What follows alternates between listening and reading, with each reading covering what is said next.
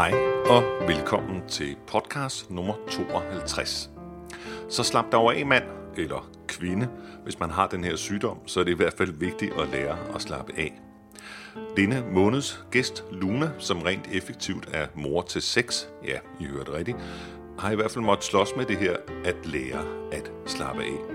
Hun har også en lidt speciel måde at se sygdommen på. Der kommer sådan en irriterende øh, gæst, man ikke har inviteret, ikke? Og stiller sine kufferter alle vejen i huset. Ikke? Ja. Øh, og, og vil godt have dem pakket ud og sådan, ikke? Altså, hvor skal man gøre alt det lort, ikke? Øh, og på et eller andet tidspunkt, så lærer man at leve med den her person, som man egentlig ikke holder en skid af, men som skal være der, eller øh, som er der åbenbart. Ja. Ikke? Altså, det er sådan en, en lidt irriterende, doserende, man har fået. Ikke? Okay. Sådan tror jeg, det passer meget godt på, hvordan jeg ser det. Og enhver ved, at gæster og fisk, er det ikke sådan? Eller, eller er det fisker? Nå, jeg ved det ikke. Enhver ved, at de begynder at lugte efter tre dage, ikke? Så hvordan får man et helt liv og et travlt liv til at gå med den her ubudte gæst? Velkommen til Rikspot nummer 52.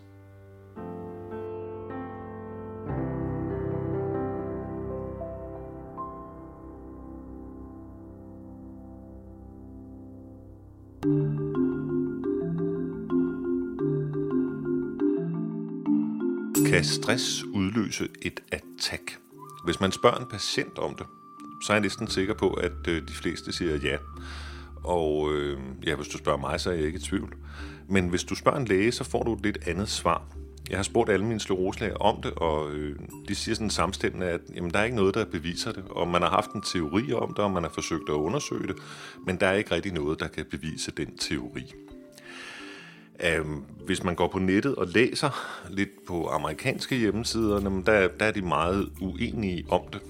Og øh, sjovt nok er det jo også sådan inden for hvad skal vi sige, beslægtede sygdomme til sklerosen, at der taler man om, at stress er en udløsende faktor, for eksempel hos psoriasis. Så øh, hvordan kan det være, at det ikke er det for sklerose? Jeg forstår det ikke helt. Der er også noget, som siger mig, at sklerosepatienter har lettere ved at blive stresset end andre. Og øh, det er der faktisk masser af videnskabeligt belæg for. Ligesom vi er mere disponeret for depression, så er vi også mere disponeret for stress. Og det minder jo lidt om hinanden. Altså det der med, at overblikket ryger informationerne i hovedet for mange, og man magter ikke at slappe af. Så det er en modstander, som de fleste, tror jeg, kender, og specielt også med kognitive problemer eller med meget sklerosetræthed. Jamen, vi kender vældig godt det der med, at minimale, minimale ting kan simpelthen stresse os helt vildt. Så hvordan lever man med den her sygdom i en stresset hverdag? Fordi verden er sgu stresset. Og hvordan lærer man at slappe af? Øh, der er ikke nogen rigtig opskrift på det, men det er i hvert fald noget af det, der interesserer mig mest. Og denne måneds gæst har også en række svar på netop det spørgsmål. Øh, hvis jeg lige skal være lommefilosofisk en gang, så deler jeg mennesker op sådan i grundglade og lalleglade. Og jeg ved ikke, om I kan følge mig i den her sammenligning, men der er, sådan, der er dem, der er lalleglade, og det, det er jo også skønt. Altså, det er dem, der kan komme ud for alle mulige udfordringer her i livet, og de går ligesom bare glade igennem det. Øh, og så er der de grundglade, de, er, de kommer også ud for udfordringer. De tager nogle nederlag og spekulerer over tingene, og øh, kan godt være sorte i lang tid, men så kommer de ligesom op igen. Det er som om, at, at øh, grundglad er deres yndlingsfarve. Jeg ved ikke, om det giver nogen mening, men sådan har jeg det med Luna. Øh, hun er grundglad, og hun har haft sit at slås med, og har sit at slås med. Hun er 40 år gammel, hun har fire børn og to ekstra børn, som hun så har fået, fordi hun er blevet skilt og kommet sammen med en ny kæreste. Hun blev pensionist her den 1. juli i år og bor i en villa oppe i Helsingør. Og det er sådan, nu har jeg ikke været der, men jeg forestiller mig, at det er et sted, hvor der altid er livlig aktivitet. Og det må der altså også være med seks børn, ikke?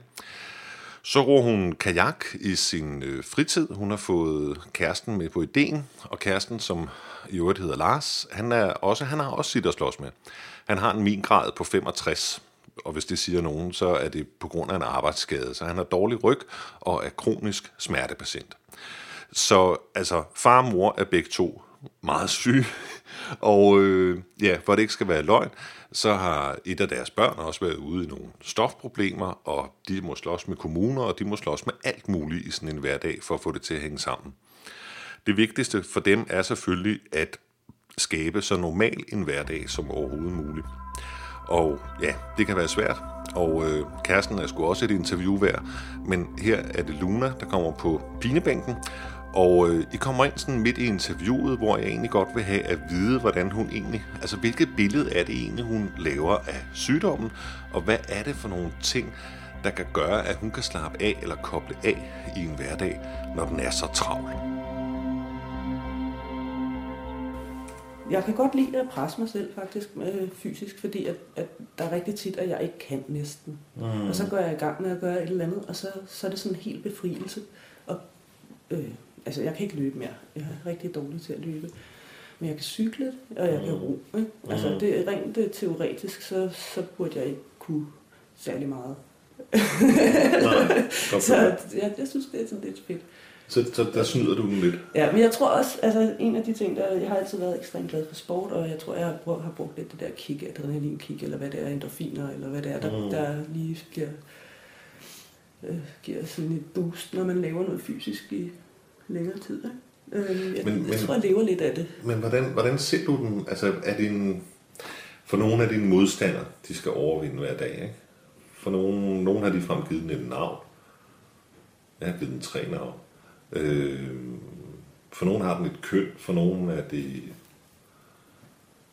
for nogen er det en partner, øh, for nogen er det ja, et, der er nogen, der virkelig repræsenterer den på en bestemt måde, ikke? Ja.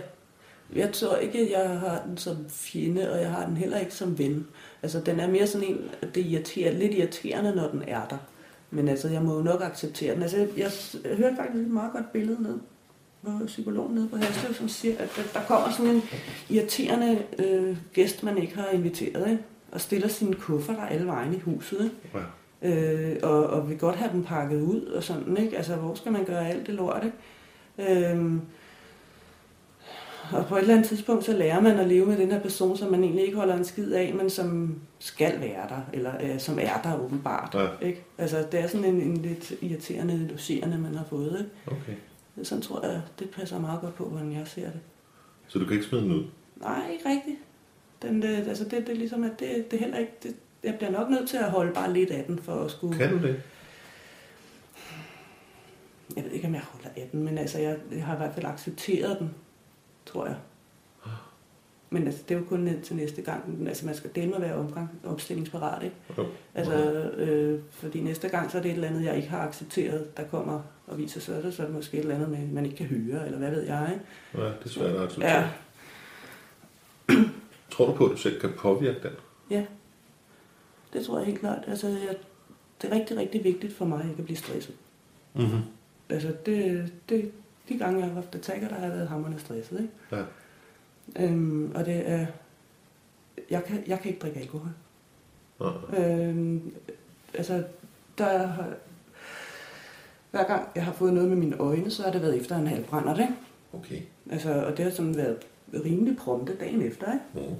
Så det kan godt være, at det ikke hænger sammen, øh, men øh, jeg har fået sådan en skræk i livet, at jeg, tør ikke, jeg, jeg satte sig ikke på, at det ikke havde noget med det at gøre. Vel? Ja. Jeg skal dele med ikke miste min syg. Øh, Nej, det? det er skræmmende. Jamen, det er det der, om du kan gøre noget ved den, altså om du kan Nå, påvirke ja. den. Altså, jeg, jeg har også holdt op med at spise oksekød, fordi det lagde jeg mærke til, dengang jeg havde det der sodavand i mine ben. Ikke? Mm-hmm. Øh, hver gang jeg spiser oksekød, så bliver det meget værre. Okay. Altså, og jeg har ellers ikke, jeg har ikke været sådan en sundhedsguru, helsetøs. Øh, Det har jeg været, men det er ligesom kommet over. Ja, det var en periode. Det var en periode. Men så har jeg så fundet ud af senere, om der er nogle logiske forklaringer på nogle ting, som ikke er helt så hokus pokus, som, som noget af det der helseverden er, ikke? Ja. synes jeg. Ja. Øhm, og altså altså sådan en ting som argidonsyre, det er der rigtig meget af i oksekød, og det har jeg da åbenbart ikke særlig godt med. Nå. Så Så du kan påvirke den ved for eksempel, hvad du spiser? Ja. Eller det, det er virkelig om at lade være med nogle ting? ja, Om at lade være med at drikke, og lade være med at Ja. spise oksekød, og lade være med at få stress? så er jeg overbevist om, at man skal have en masse solskin, og man skal have nogle D-vitaminer. Mm. Så det er sådan set, øh, hvad jeg gør. Fiskolie og sådan noget, ikke? Kan, kan, er der andet, som kan påvirke din, din, din MS? Altså, fordi her, der taler vi lidt om nogle ting, du selv kan gøre noget ved. Så man skal lave nogle ting, man holder af. Og det tror jeg gælder alle sygdomme. Ja, det tror jeg også. Altså, ja, man skal være glad for nogle af de ting, man laver. Man skal have noget, som er en, et sted, hvor man ikke tænker over, at man er syg. Mm. Altså, det gælder også for smertepatienter, det gælder alle mulige områder. Ikke? Ja, man skal lave et eller andet, hvor man har et fristed, og hvor man bliver trukket ind i som sådan en, et dejligt sted at være. Ikke? Jo. Og altså, altså, så kan det nemt nok at sige, at man skal være glad. Øh, men det er rigtig vigtigt at være glad, tror jeg. Mm. Det kan man jo blive på mange måder. Det er jo forskelligt, hvordan folk bliver glade. Ja, men jeg kan også se rigtig mange gode, gode grunde til ikke at være glad, jo. Ja. Altså. Ja. ja. Hvis jeg bare vælger at fokusere på det et øjeblik. ja, ja. Det er det. Så måske skal man virkelig være god til at fortrænge. ja. ja. Det er jeg, faktisk. Hvordan? Af og til sådan god til at fortrænge. Altså det der med at, at lige glemme, man har sklerose, ikke? Altså, mm. det kan man ikke gøre i starten. Nej. Det, det tror jeg, men det er sådan en forsvarsmekanisme, man bliver nødt til at... Det er jo ikke noget bevidst. Mm-hmm. Øh, mm. men, øh, det, det var i hvert fald det, jeg brugte for at, at overhovedet at kunne komme videre. Ja. Altså det var simpelthen bare at klippe med, at jeg havde den sygdom. Ja. Hver gang jeg tænkte på den, så tænkte jeg på noget andet. Ja. Øh, fordi det kunne ikke betale sig. Nej. Men det ville det ikke gøre så meget, altså det... Nej, det kunne jeg ikke. Og det kunne man ikke dengang, når jeg var enten medicin eller noget som helst. Hvor lang tid har du haft det nu? Og jeg har været syg siden omkring 90. Fik stillet diagnosen i, ja. i 495. Ja. Men tror, tror du, at Altså tror du, at man faktisk kan leve sit liv sådan, at man undgår MS? Altså undgår at få attacker, eller undgår, at, at, at sygdommen bliver værre? Nej, det tror jeg ikke. Det er der mange, der tror. Jeg, jeg tror det ikke. Altså, jeg, jeg vil meget gerne tro på det. Det kan jeg bare ikke af en eller anden grund. Altså, jeg tror, at altså, det er jo en, det er jo en, det er jo en sygdom. Altså, det kan man sige, det er der mange ting, der er, men det er jo øh, en fremadskridende sygdom, som det hedder. Ikke? Mm. Altså, det kan være, man... Kronisk fremadskridende ja, sygdom. Så men det kan godt være, at man kan forsinke den, eller gøre den mindre kraftig, eller hvad sådan noget hedder, ikke? mindre ja. fatal. Øh, jeg tror ikke, at man kan helt kan undgå Altså, det vil jeg rigtig gerne tro på. Det kan jeg bare ikke lide. Hvordan, hvordan, det, hvordan ville det være anderledes, hvis du kunne tro på det? Mm, tro flytter bjerge. Ikke? Altså, måske vil det hjælpe. Men altså, jeg er ikke sådan indrettet af, at jeg bare kan begynde at tro. Eller jeg tror heller ikke på Gud. Og, altså, jeg har ikke Nej, okay, og der, der har altså, du sådan... Det, det vil du sikkert... Altså, du vil sikkert være et lykkeligere menneske, hvis ja, du troede på Gud. Ja. Men, men hvordan gør man? Ja, jeg vil godt lide, hvordan ja, man gør. Ja. ja. Altså fordi, hvis vi kigger logisk på det, altså, så kan jeg jo nævne sindssygt mange ting, der kan gøre min sklerose værre. Ja. Og så burde der jo logisk være mindst lige så mange ting, der kan gøre den bedre. Ja, og så, så, det er jo lidt ligesom at vinde den, ikke? Fordi så kan du tage negativet af, af og det negative af stress, det er afslappning, ikke? Mm. Eller, altså det er sådan lidt, altså kan man så ikke finde negativet af kaffe, eller hvad det nu kan være, vel? Men altså... Jo, vand. Ja. ja. ja. men altså, der er, ja, det, det tror jeg. Altså, det er lidt at finde modsætningen til det, der gør det slemt. Mm. Du har aldrig sat dig ned og lavet en liste? Nej. Jo, det har jeg faktisk på Haslev. Sådan en stor, kæmpe planche, man får ind, men, øh, som, øh, hvad det hedder, ens coach? Nej, hvad hedder det? Kontaktperson, jeg kan ikke engang huske, hvad det hedder, hvad de kalder det. Mm. Men så har man en eller anden aftale med, hvad der skal blive ens mål, ikke? Okay. Øh, hvad var dit? Mm, det var, at jeg godt ville øh, lave fysisk. Øh, jeg har været dernede flere gange, men den her gang, der var det, at jeg godt ville øh, blive bedre til at foretage mig noget fysisk, så jeg bliver gladere psykisk. Okay. og det så, så sætter man sig ned og laver lister over, hvad der gør en gladere, eller hvad for noget ja, hvad, hvad, hvad kunne være, kunne være. Øh, ja. Hvad kunne hjælpe, og hvad kunne være modstand. Ja. For mig er det rigtig vigtigt, det der med det fysiske i hvert fald. Mm. Lidt med det der kick der, ikke? Ja, ja. Så bliver jeg glad. Ja. Og så taler du om det der med at undgå stress. Ja. Det synes jeg lyder interessant. Hvordan gør man det? Det, det var det snakkede vi lidt om en gang. Ikke? Jo. Skid på det meste. det synes jeg er rigtig godt. Øh, det tror jeg, man bliver nødt til simpelthen for at undgå stress. Altså, skid på nullermændene, øh, skid på øh, dit image, øh, skid på... Nej, man må ikke skide på sin nærmeste, det må man ikke. Der, man skal, det, det er også derfor, det hedder det meste, ikke? Så Jo. det ikke er det hele. Fordi, øh, men altså, der, jeg har måttet skrue ned for mine forventninger til mig selv på rigtig, rigtig mange områder i hvert fald. Ikke? Altså for ikke at, at gå og have dårlig samvittighed over, at jeg ikke kan leve op til det. Så du skider på dig selv? Øh, nej. Altså, Okay. jo, jeg, nej, jeg har ændret mig selv. Jeg har været nødt til at ændre på mig selv. Øh, arbejde med mig selv for ikke at stille så høje krav. Og det, det er jo igen noget med, øh, altså, hvad har du at gøre godt med energi her, ikke? Ja. i den her pose? Øh, Hvor meget af det vil du bruge på at gøre rent? Okay, så har vi ikke ret meget tilbage. Hvad er de til? Det er til børnene. Ikke? eller, eller, altså, man kan ikke, man bliver nødt til, "Nå, men så tror jeg sgu hellere, at jeg vil bruge helt det meste af den der pose til rengøring på noget andet. Ikke? Ja. Eller hvad det nu kan være. Alle de der, altså, det er rigtig, rigtig rart, øh, at man får sund mad hver dag og sådan noget, men en gang imellem, så gør det sgu ikke noget, det er rugbrødsmad, vel? Mm. Ja, og det tager børnene heller ikke skade af, hvis at det nu i stedet for havde været en tur på stranden. Øh, altså, Ja. Det, er noget med, det er jo noget med at prioritere nogle andre ting, tror jeg bare. Det, det, det, lyder som, det lyder som om, du, du er blevet mere bevidst. Ja, når jeg, er, når jeg ikke er træt, så er jeg mere bevidst. Jeg siger, jeg kan sagtens komme helt ud og skide med et eller andet, øh, hvor jeg står og har rodet mig ud i noget, hvor det holder ikke det her. Altså, her for nylig, der havde jeg rodet mig ud i at holde en 18-års fødselsdag, hvor jeg skulle lave alt maden selv, fordi vi har ikke nogen penge. Og så havde jeg så Simone til at hjælpe mig, og min mor kom den ene dag. Og så næste dag, der skulle jeg til et arrangement på et børnenes skole, hvor at vi skulle lave mad, fordi at vi skal tjene penge til deres Nordens rejse. Okay, der måtte jeg så gå hjem lidt før, fordi jeg var fuldstændig bumpet, ikke? Og så, så næste dag, så havde jeg så lige en anden chance nede i vores kajakklub, som jeg så også bare, altså, holdt derop, ikke? Så det vil så sige, så så jeg mandag og tirsdag, ikke? Altså, der, altså, jeg kan sagtens, øh, fordi jeg har lyst til det. Altså, det er det, der er rigtig svært. Jeg bliver drevet til af min lyst, så det har jeg altid gjort til, hvad skal vi, så gør vi det og det og det, og sådan lidt spontane, dum, dum, ja, det kunne være fedt, og sådan noget. Og så energien svarer bare ikke til, Ja. stadigvæk til, hvad, hvad der foregår op i mit hoved. Det er jo så svært, fordi man kan sige, det der med at have rigtig meget lyst, Ja, det er jo en del af din personlighed. ja, Altså, at du faktisk har, har lyst til at, at gøre de her ja, ting. Ikke? ja, jeg kunne godt tænke mig også at redde hele verden og sådan noget. Ja. Det, det, det er der sgu ikke lige tid til. tid. der er ikke energi nok i posen.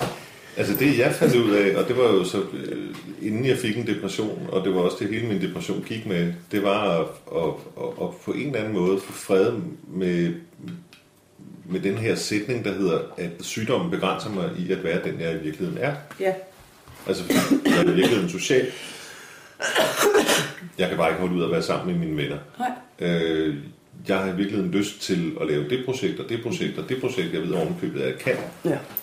men jeg har ikke ork til det, og så videre, og så videre, og så videre. Altså, at jeg, at jeg kunne lave sådan en lang liste Ja. med ting, jeg havde lyst til, som jeg bare ikke kunne, fordi jeg havde den her forbandede sygdom. Ja, Og hvad kan man så lave?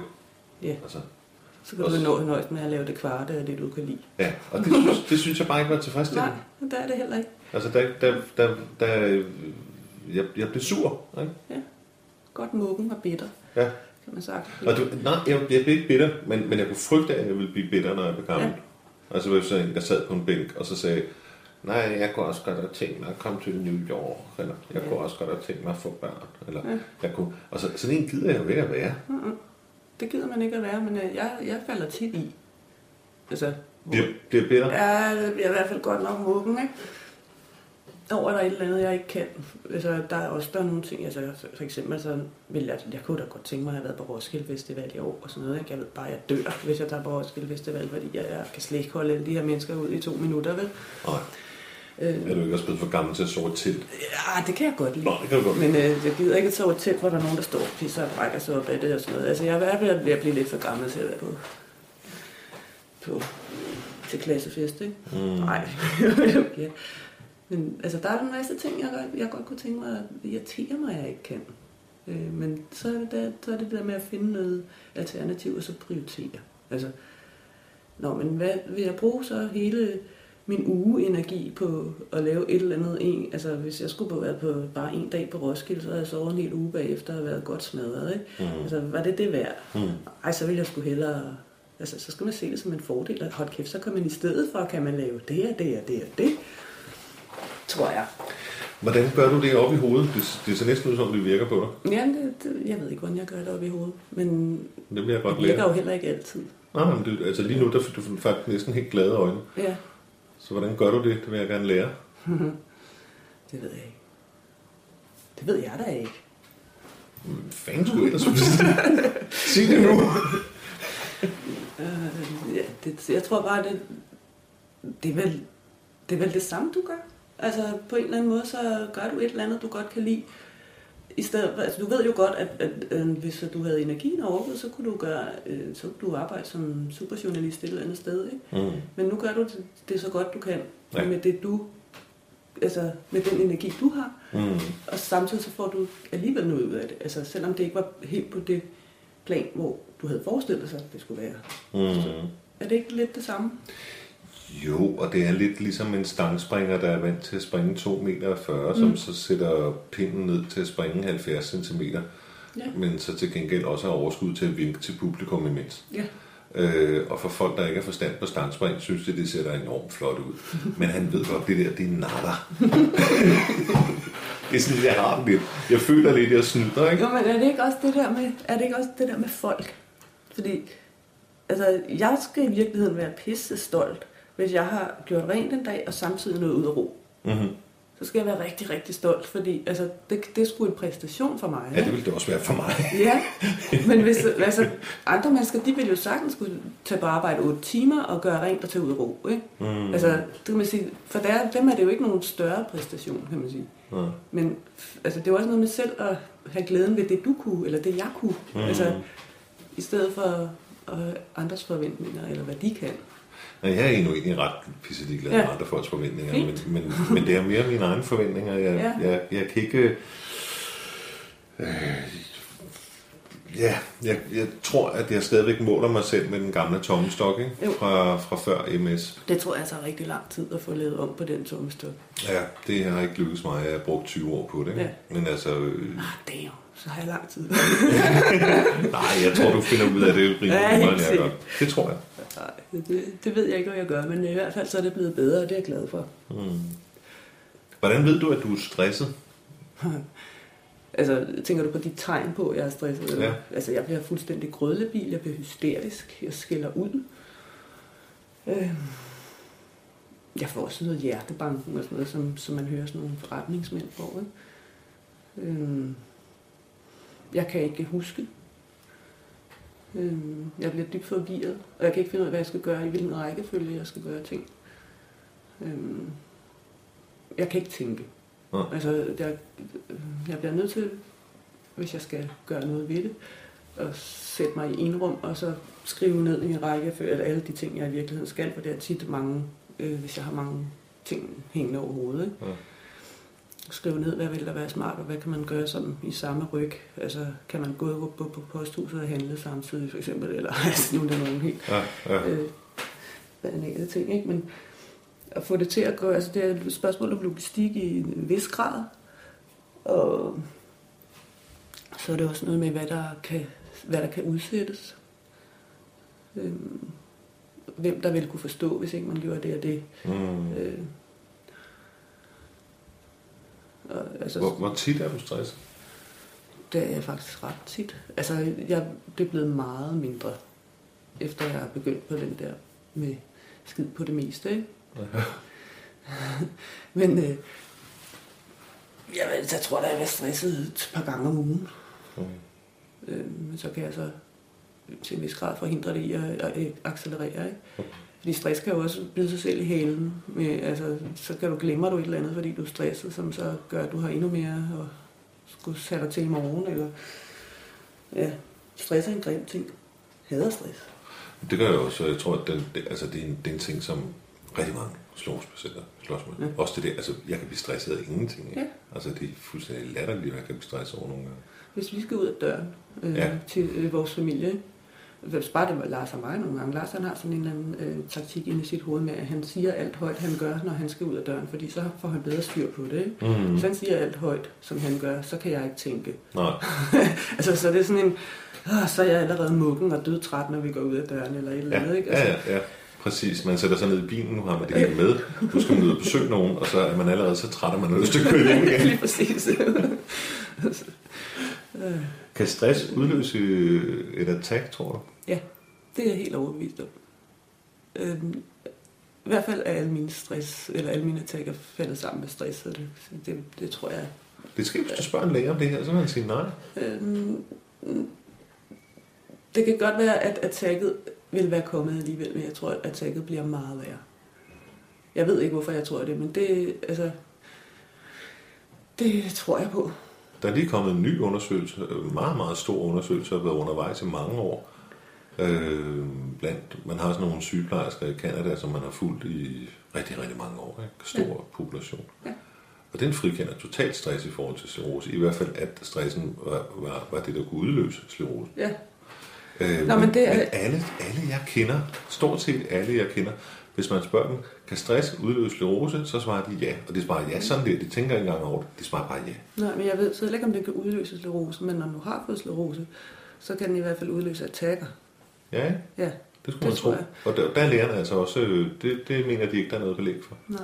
Og, og jeg har spurgt Men er det ikke kommet tvivlen om, om det kan få det til at... Nej, det er også om, hvorvidt det kan udløse Okay. et nyt attack. Ja.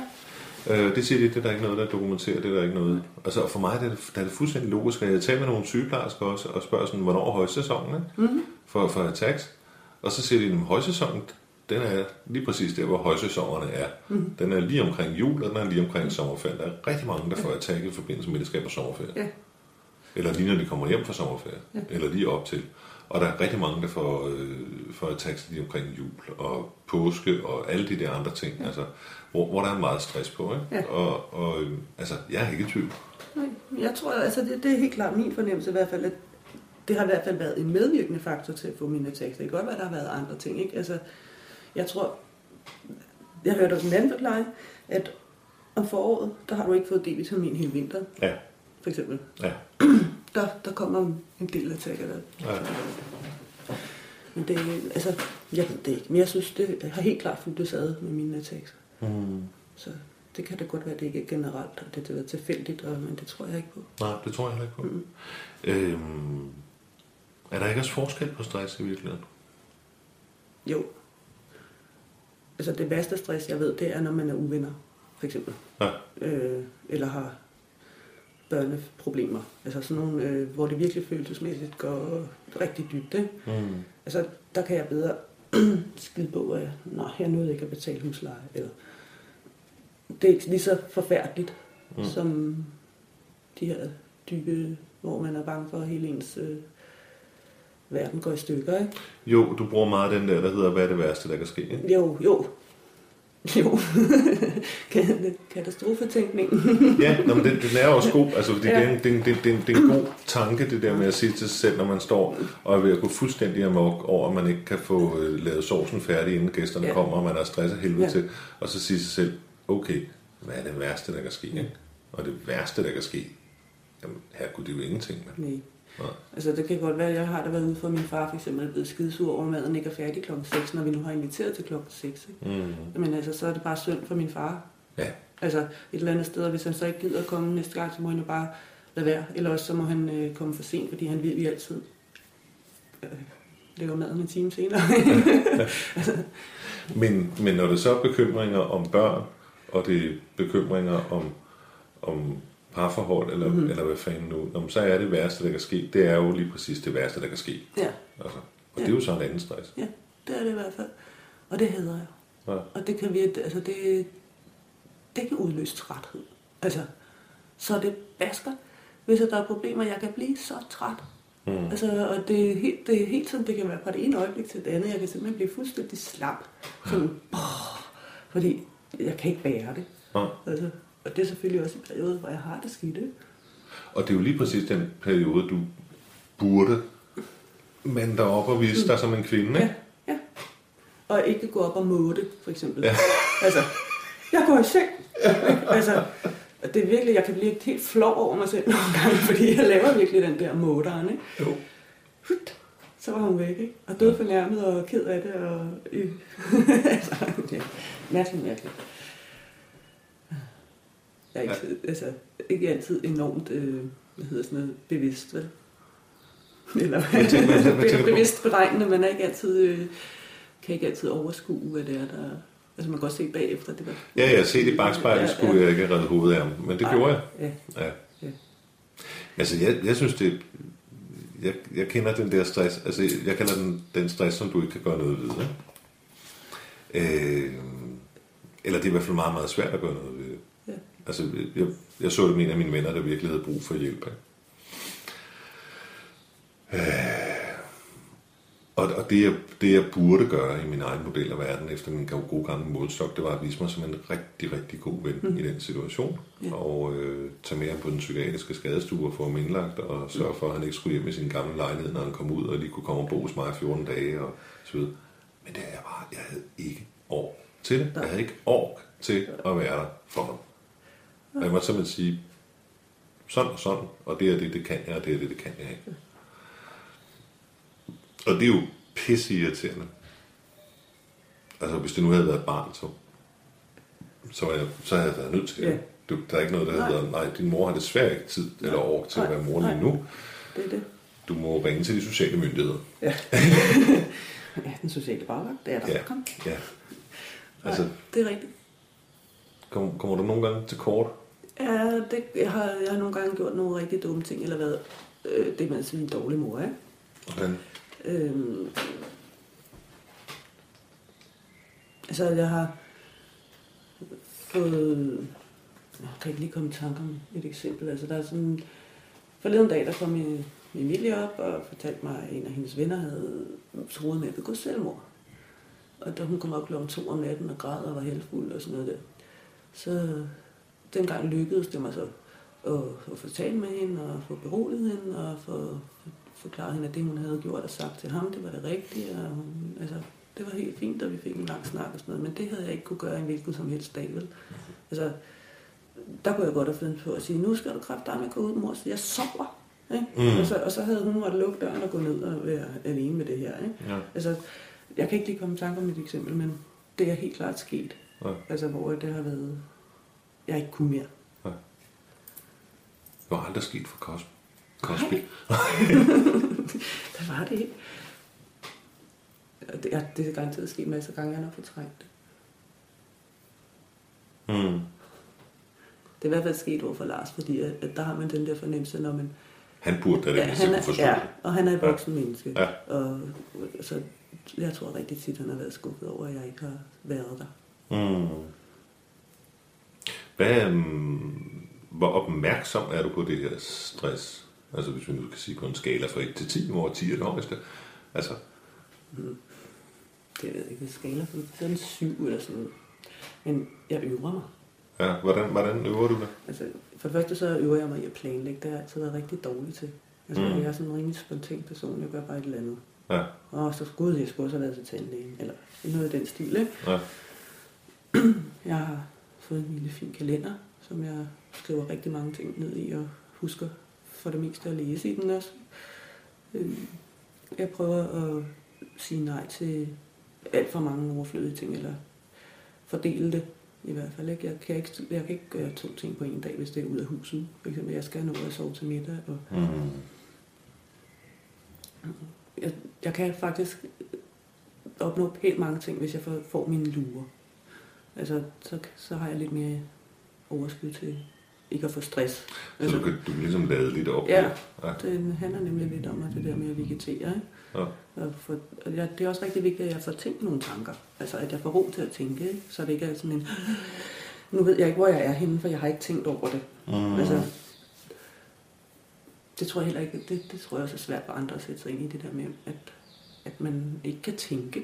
Ja. Altså man kan ikke få noget til at hænge sammen, før at man har været lige alene med det. Eller, altså... det, det, Mm. det er også en rigtig underlig fornemmelse. Altså det er skide, det er skide irriterende. At, at jeg ligesom skal have været i en rum, eller alene, for at jeg kan have styr på, hvad det er, jeg tænker. ja. Du skal ind i boksen simpelthen. Ja, Ja. Og det er rigtig godt, at vi har det boks hjemme hos os. Altså, ja. Vores soveværelse, der er simpelthen lidt afsides ovenpå, hvor jeg har min, min, mit skrivebord. Og Og så, kom, og så kommer den hvide røg, ligesom når de skal vælge en pave, og så ved vi, nu kommer ud igen. nu har hun ting. nu ved hun alt. Men det er jo meget godt, du har det sted. Ja, det er. Altså. Det er jeg rigtig glad for. Ja. Så også de andre er. Så du, så du gør det, at du i en hverdag er blevet bedre til at planlægge? Ja. Er det noget, du gør om morgenen eller om aftenen? Eller? Om aftenen som regel. Øh, når jeg ved ligesom, at der er ro på resten. Mm. Så, så er det nemmere for mig. Men jeg er også jeg er glad for aftener i det hele taget. Altså, jeg har altid været sådan et B-menneske. Jeg har tænkt rigtig godt, når klokken bliver hen i to stykker, så kører det. Ja, der har du også en, der er rigtig vågen. Ja. Mm. Og det passer rigtig dårligt med at være forældre, der skal op med børn, ikke? Jo. Men jeg kan heldigvis sove til middag. ja. Så du, du planlægger dagen i forvejen og skriver lidt ned, hvad det er, du skal? Ja. Og, og så, så kan det godt være, at jeg bliver nødt til at ændre det, det hader jeg. Mm. Så jeg er rigtig dårlig til ting, der skal ændres.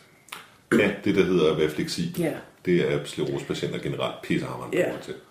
Så, så hvis det er sådan, at dagsformen er rigtig dårlig dagen efter, så er det noget rigtig lort, fordi så skal der lige pludselig laves om på en hel masse puslespil bag, ikke? Mm.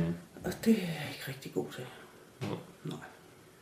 Det er egentlig meget sjovt, fordi du, du sagde om dig selv, at, at øh, du før i tiden havde været dårlig til at planlægge, og du godt kunne lide, at tingene var lidt spontane. Ja. Det, de, de to ting taler lidt mod hinanden, jo. At... Jeg, ved, jeg kan godt lide at gøre ting spontant. Altså, det er jo, Men det, er, om, det, der, det er omgivelserne, de skal i hvert fald ikke være spontane. Nej. Nej. okay. det er det. Øhm, har du en, har du en, en, tror du, at du har sådan en, en, en personlighed, som har, har let ved at få stress?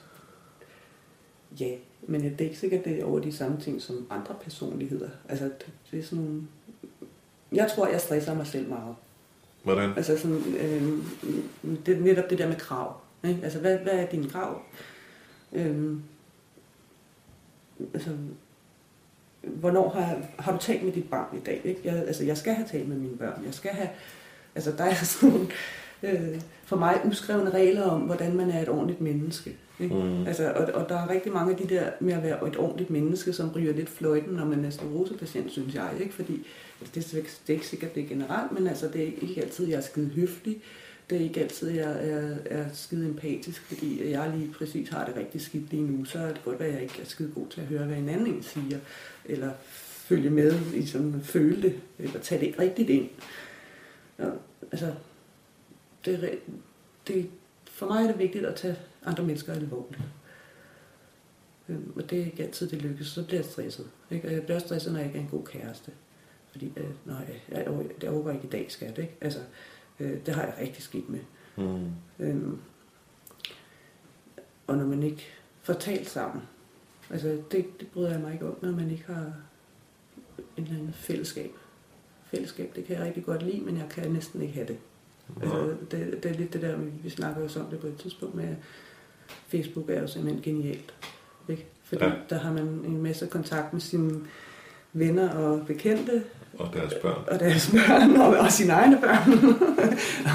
og så alligevel så har man chancen for at være have sit rum og sin ro. Ja. Og sin, ja. altså, det, for jeg er rigtig ked af, at der er så mange mennesker. Jeg kan, jeg kan ikke fylde min uge ud med at se syv mennesker. Nå, altså, det, det kan jeg ikke. Det kan jeg ikke. Altså, jeg er rigtig, rigtig glad for Facebook. Jeg, jeg var simpelthen, ja. jeg var den største Hold da kæft, mand. Hvem er det, der gider det der øh, Se mig, se mig. Øh, bla, bla, bla. Ja. Lige indtil jeg kom på Facebook, så fandt jeg ud af, hold kæft, det er jo genialt. Ja, det, her. det er rigtig genialt. Altså det har været, det, det er rigtig rart, fordi så bliver man heller ikke ligesom øh, lukket fuldstændig man er ikke koblet af. For, nej. nej. man er ikke koblet af, og man kan stadigvæk følge med i, hvordan lille Jonas har det. Man behøver bare ikke at høre på ham, hvad det nej, går. Nej, Fedt. nej.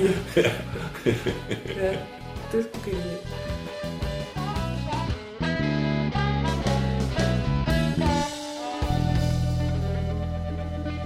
Og mens vi nu taler om, hvor godt Facebook er, så lad mig komme med en lille reklame, når bandet er færdig, øh, nemlig at gå over og blive medlem af min Facebook-gruppe. Og den nemmeste måde at gøre det på, det er ved at gå over på forsiden på min hjemmeside, og så klikke på det lille logo med Facebook. Så kan du også være med til at støtte op om en god sag, og hvis ikke du er på Facebook, jamen, så var det måske en idé. Tak til Luna for at vil medvirke i det her interview. Luna er en meget interessant pige, og hvis du vil høre mere til hende, jamen, så ligger der lidt over en time. Jeg tror faktisk, der ligger halvanden, og du kan klikke nedenunder det her podcast for at høre hele interviewet.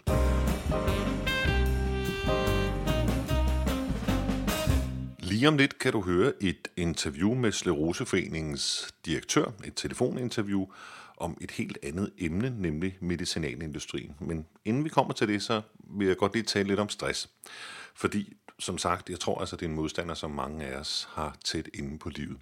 Hvis man skal kigge lidt teoretisk på det, og det, det kan nogle gange være en god idé, jamen øh, så findes der rigtig mange stressmodeller, men en af dem, jeg holder mest af, det er den, der siger, at stress er ligesom et hjul, og når der kommer for meget fart på det her hjul, jamen, så er det, det går galt. Og det, der afhænger af, hvor meget fart der er på hjulet, det er to ting. Det er dels af, hvor mange produkter, der simpelthen skal gøres færdige, altså skal afsluttes, skal skubbes ud af hjulet, og øh, så er der, hvor mange faktorer, som klemmer sig på, altså som stresser, og som vil ind i hjulet og løses. Øhm, og så er der navet inde i hjulet, og det er der, man taler om kvaliteter, og jeg vender lige tilbage til det. Altså, man kunne tro, og det troede jeg for eksempel, at øh, en måde at fjerne stress fra mit liv på, det var ved at gå på pension. Og det er selvfølgelig også rigtigt, fordi nu er der færre produkter. Der er altså simpelthen flere ting, der skal laves færdigt hver dag, øh, så hjulet kommer nødvendigvis til at køre det langsommere, skulle man tro. Uh, en anden ting, som jo går ind og uh, spiller ind i det her billede, det er jo altså også de her faktorer, altså hvordan vi opfatter de ting, der stresser os, og uh, hvor meget indflydelse vi har på de her faktorer. En ting, jeg fandt ud af ved at, og, øh, ja, at holde op med at arbejde, det var, at det hjalp lige i starten, og jeg har da selvfølgelig også fået højere livskvalitet af at øh, have en pension. Det er ikke nær det, men øh, jeg repræsenterer simpelthen, jeg ser på de her faktorer på en anden måde. De bliver pludselig større.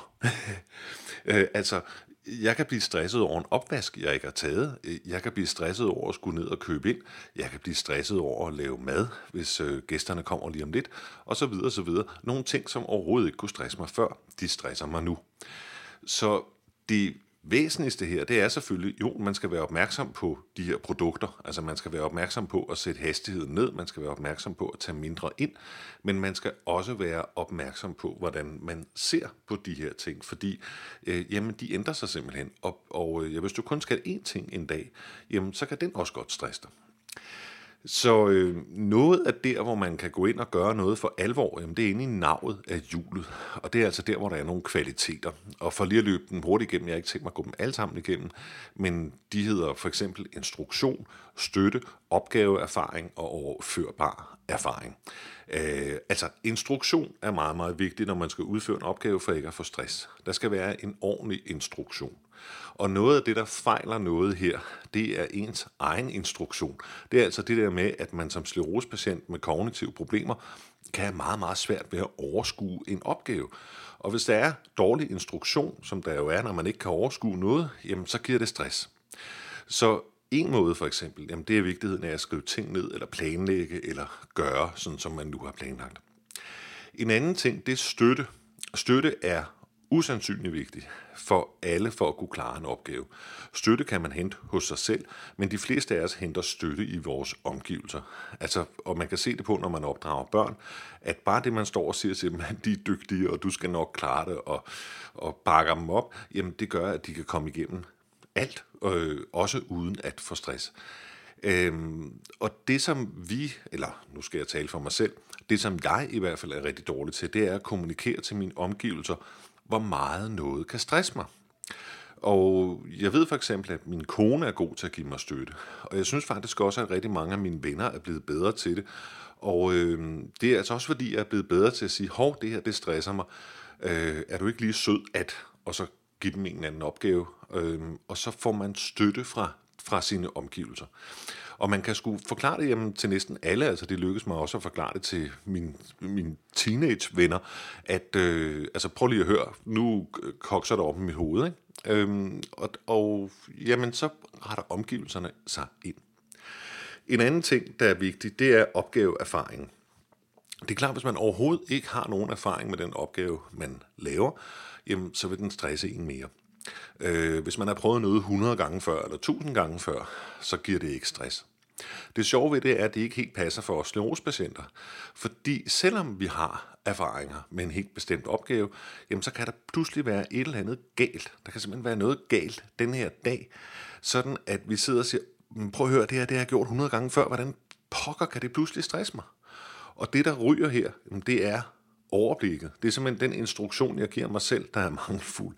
Det kan være, at jeg ikke har sovet nok. Det kan være kognitive problemer. Det kan være alt muligt, der går ind og spiller ind på det her. Og det, det er nok noget af det, at det er noget af det, der kan stresse mig allermest. Det er, når jeg ved, at jeg er vant til at løse en opgave, når jeg kan, altså ligesom I kender det sikkert godt, når man står nede i banken og skal trykke sin pindkode. Ikke? Det har man jo gjort tusind gange før. Og så er der bare lige den her ene gang, hvor man ikke kan huske pindkoden, og så går man, det gør jeg i hvert fald, helt ned. En anden og den sidste ting, som også er afgørende for stress, det er det, der kaldes overførbare erfaringer. Altså, hvor mange erfaringer har man med situationer, der ligner den her situation, man står i, og som man så skal udføre. Og det er klart, hvis man er, hvis man er vant til at windsurfe, så er det lettere for en at lære at stå på skateboard, end hvis man aldrig har prøvet nogle af delene. Fordi man kan flytte nogle erfaringer. Og her føler jeg også, at jeg har problemer. Jeg har simpelthen problemer med at flytte erfaringer fra et område over til et andet. Noget, jeg var meget dygtig til før i tiden, men det er hammerne dårligt til. Og altså, min kone kan komme nogle gange og se altså, de mest indlysende ting, som som, hvorfor gør du ikke det? Og jeg magter det simpelthen bare ikke i situationen. Og jeg kan give et, et, et måske lidt ulækkert eksempel, men jeg sad på toilettet op i et sommerhus i Sverige, og jeg frøs, og jeg siger, min kone stod udenfor og ordnede noget i brændeskur, det er sådan en udendørs øh, toiletskur, og øh, så kommer hun til og kigger på mig og siger hun så, jamen hvorfor trækker du ikke dine bukser op om benene? Altså, de hang ned om, øh, de hang ned om haserne på mig. Og det, det er jo bare sådan en fuld, altså, det er jo en fuldstændig basal tanke, jamen så gør dog det. Men altså, jeg kunne ikke overføre den her erfaring fra andre situationer, så jeg sad bare og frøs latterligt. Men altså, prøv at være lidt opmærksom på navet. Prøv at være opmærksom på den instruktion, du har, eller den instruktion, du giver dig selv. Vær opmærksom på at få støtte fra dine omgivelser, og så vær opmærksom på, at du ikke altid kan bruge de her erfaringer, du har, der i hvert fald skal på nogle dage ret meget koncentration til, og tilbage til instruktionen igen. Og så lige sådan også være opmærksom på, at du ikke lige så nemt som andre, eller måske ikke lige så nemt, som du kunne før i tiden, kan flytte erfaringer, altså overførbare erfaringer, at man simpelthen ikke magter noget meget indlysende i en bestemt situation. Og det giver stress.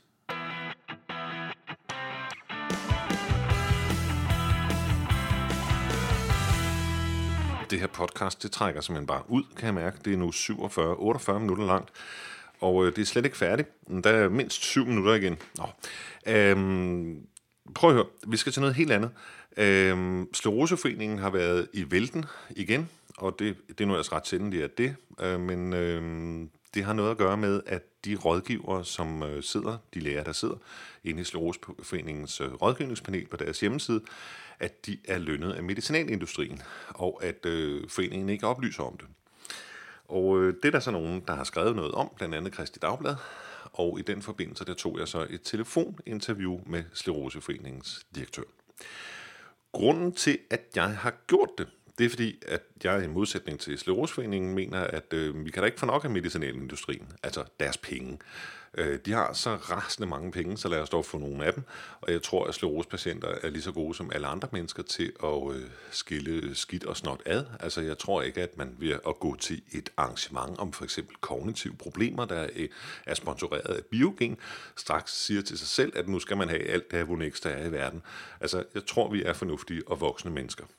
Det som Sklerosforeningen gør, øh, synes jeg er nærmest at sige, at der er noget om det. Øh, og det, de har gjort, er blandt andet her i år at øh, afbryde samarbejdet med, med, med medicinalindustrien, altså ikke, ikke alt samarbejde, men i hvert fald ikke at tage penge fra dem længere. Øhm, jeg ved ikke, hvorfor de har gjort det, men øh, det er sådan noget med at, at være stuerene, eller, eller ja, det, øh, jeg, jeg forstår det ikke helt en ting, som, som øh, jeg synes går igen, når jeg kigger på Facebook, jeg er med på sådan nogle forskellige debatgrupper, holder lav profil, men er medlem, Øhm, og noget af det, som går igen, det er sådan lidt vandrehistorien om, at Scleroseforeningen er sponsoreret af medicinalindustrien, og er derfor ikke sådan til at stole på. Og det er simpelthen en lodret løgn. Øh, hvis man gik ind og kiggede på budgettet for sidste år, altså da de endnu modtog støtte, jamen der fik de omkring 300.000 kroner i støtte fra medicinalindustrien samlet set, ud af et budget på 45 millioner kroner. Så det er i hvert fald ikke rigtigt. Så hvad det er, de gerne vil lægge luft til, og hvad det er, de ønsker at kommunikere med den her nye linje, hvor der nu blandt andet skal stå inde på debattiden, at denne her læge får altså penge fra medicinalindustrien, og hvor meget han får, øh, kæmpe administrativt øh, råderi. Ja, øh, det har jeg svært ved at se. Du får de første fem minutter af interviewet med Mette Bryde Lind, direktøren i Slåsforeningen, og hvis du har lyst til at høre resten, så kan du gøre det. Det er ligesom alle interviews, alt for langt, og du kan finde det nederst på øh, den her post, altså under det her podcast. Hvorfor er det nødvendigt, eller er det nødvendigt egentlig at frigøre sig fra medicinalindustrien? Øh, man kan sige øh, både ja og nej. I virkeligheden er det at frigøre sig for, for medicinalindustrien som patientorganisation handler i bund og grund om, at øh, vi gerne vil være øh, uafhængige, og vi vil gerne kunne give en øh, uvildig rådgivning. Og, og det vil sige, at vi har meget brug for at øh, ikke at være styret af andre. Mm, er der eksempler på, at I har været det der? Ja, vi har, vi har faktisk oplevet i vores øh, tidligere samarbejder, øh, at vi faktisk blev øh, styret. Forstået på den måde, at øh, der var nogen, der sad og holdt øje med, hvor mange gange vi i vores øh, magasin øh, havde nævnt øh, noget omkring øh, medicin. Der var nogen, der sad og gerne ville have, at vi gjorde særlig øh, opmærksom på øh, nogle behandlingsmuligheder øh, med særlige præparater. Og det, øh, den form for øh, pres vil vi simpelthen ikke øh, finde os i. Øh, og også fordi, at vi gerne vil have lov at gøre det at bringe de informationer og nyheder, som er det, som, øh, som er det kan man sige, ultimative for os. Altså det, som er væsentligt uh-huh. øh, for vores medlemmer. Men... Men når jeg så samtidig siger både ja og nej, så er det fordi, at i virkeligheden så på langt hen ad vejen, så kan man sige, så har medicinalindustrien og os som patientforening jo en og samme interesse, og det er i virkeligheden at finde øh, en kur, som øh, øh kan øh, allerhelst helbrede øh, sklerose. Og hvis ikke det kan være en helbredelse, så i hvert fald en, øh, en, øh, en lindring og måske også en forebyggelse af sygdommen udvikler sig. Jo, men jeg, så, ser, jeg, ser, har... jeg ser også det her som, som lidt, altså som sådan noget, noget signalpolitik for jeres vedkommende, ikke? Altså, øh, fordi at, at nogen ønsker, at at man, man skal nævne deres produkter noget mere eller sådan noget, det, det er vel egentlig ret uskadeligt. Altså, I kan jo bare lade være med at gøre det, ikke? Øh, jamen, ej, jeg synes faktisk, det handler om noget mere end øh, signalpolitik, fordi øh, det er rigtigt, at hvis det kun var det, det handlede om, så, så kunne vi jo godt styre det. Men nogle gange kan det faktisk få nogle konsekvenser for den måde, man, øh, man vælger øh, at samarbejde på, og hvis det får betydning for, hvad det er for nogle øh, behandlingsmuligheder, der vil være til den enkelte, øh, hvis ikke der ligger det her samarbejde, jamen så, så synes jeg faktisk ikke, at øh, det er ok. Jeg kunne nævne et eksempel, som du selv har bragt tidligere i øh, af dine podcast omkring hele det her lavdosis øh, naloxone, og der kan man sige, det kan ikke produceres i dag, fordi det er så billigt at producere. Det faktisk kunne sagtens lade sig gøre øh, at lave i tabletform. Der er ikke noget medicinalvirksomhed, der vil lave det, fordi det er simpelthen, der er ikke, øh, synes jeg, marked, der er stort nok til at tjene penge på. Mm-hmm. Øh, og det synes jeg faktisk ikke. Altså som patientorganisation synes jeg, at det er ganske urimeligt, hvis man ved, at det kan hjælpe øh, hvad hedder det, øh, en del af vores medlemmer. Så, så man kan sige, øh, i den her sammenhæng, der har vi nødt til også at være både en med- og en modspiller, og have en opmærksomhed på, at der præparater, der byder ud, fordi de simpelthen øh, i virkeligheden ikke kan tjene sig ind, og at det kun de dyre præparater, der bliver på, på, på markedet. Ikke? Mm-hmm. Men, men hvordan skal man så som, som medlem opfatte medicinalindustrien? Altså, øh, i sender jo ligesom et signal ved at sige, at nu, nu dropper vi samarbejde med dem, øh, og nu sker der garanteret også et eller andet på, på, på rådgivningsområdet. Øh, altså, hvad, hvad er det for et signal, I sender til medlemmerne? Hvordan skal vi opfatte dem? Er, det, er de venner eller fjender? Øh, jamen, jeg, først må jeg pointere, at vi har ikke droppet samarbejde, men vi har droppet at øh, være sponsoreret af det, fordi vi har fortsat et samarbejde, vi har en dialog øh, med de forskellige, der producerer øh, sterosemedicin, og det vil vi fortsætte med. Vi har et udmærket og et, et øh, fyldestgørende samarbejde, og i virkeligheden øh, bliver vi jo meget hurtigt informeret om nye behandlingsmetoder mm. øh, og, og produkter, så jeg har et, et, et godt og tæt samarbejde. Men det er noget andet, end at øh, vi skal have et styret samarbejde. Og jeg, jeg mener absolut ikke, at medlemmerne skal opfatte medicinalindustrien som sine fjender. Det vil være det sidste i verden, fordi jeg synes faktisk på rigtig mange måder, så har, kæmper vi jo for en og samme sag. Så derfor så øh, synes jeg, at man skal opfatte det som venner. Der, hvor det grænsen mellem det her bliver, det er, at når, når nogen tror, at man kan indgå en aftale, hvor at det, der ligger i det, i den sponsoraftale, eller hvad det nu kan være, øh, er, at man øh, omtaler et produkt særligt positivt frem for noget andet, mm-hmm. for at øh, flytte medlemmer over til en særlig bestemt behandling. Det synes jeg er farligt. Det skal jo gerne være sådan, at den behandling, man tilbydes, tilbydes man på baggrund af øh, de kriterier, der ligger for præparaternes brug, og derved, at øh, den er løsredet fra, at der er givet penge til et bestemt præparat. Kan som sagt høre hele interviewet med Mette ved at klikke her nedenunder. Jeg vil lige sige, at det produkt, hun nævner i interviewet, er LDN, altså lavdosis naltrexone. Og prøv at holde øje med augustnummeret af magasinet fra Sterosforeningen. Der kommer nemlig en hel artikel om det. Rikspot tager af for denne gang. Husk nu at blive ven med mig på Facebook og skriv dig på min mailingliste og øh, øh, meld dig ind i min gruppe. Og husk også at stemme på mig til årets Podcaster Award. Øh, det kan du se om, hvis du går ind på min blog, så ligger en lille opfordring til at stemme på mig der. Det vil jeg blive rigtig barnlig glad for, og så må du have en god, fortsat god sommer, og vi lyttes ved om cirka en måned.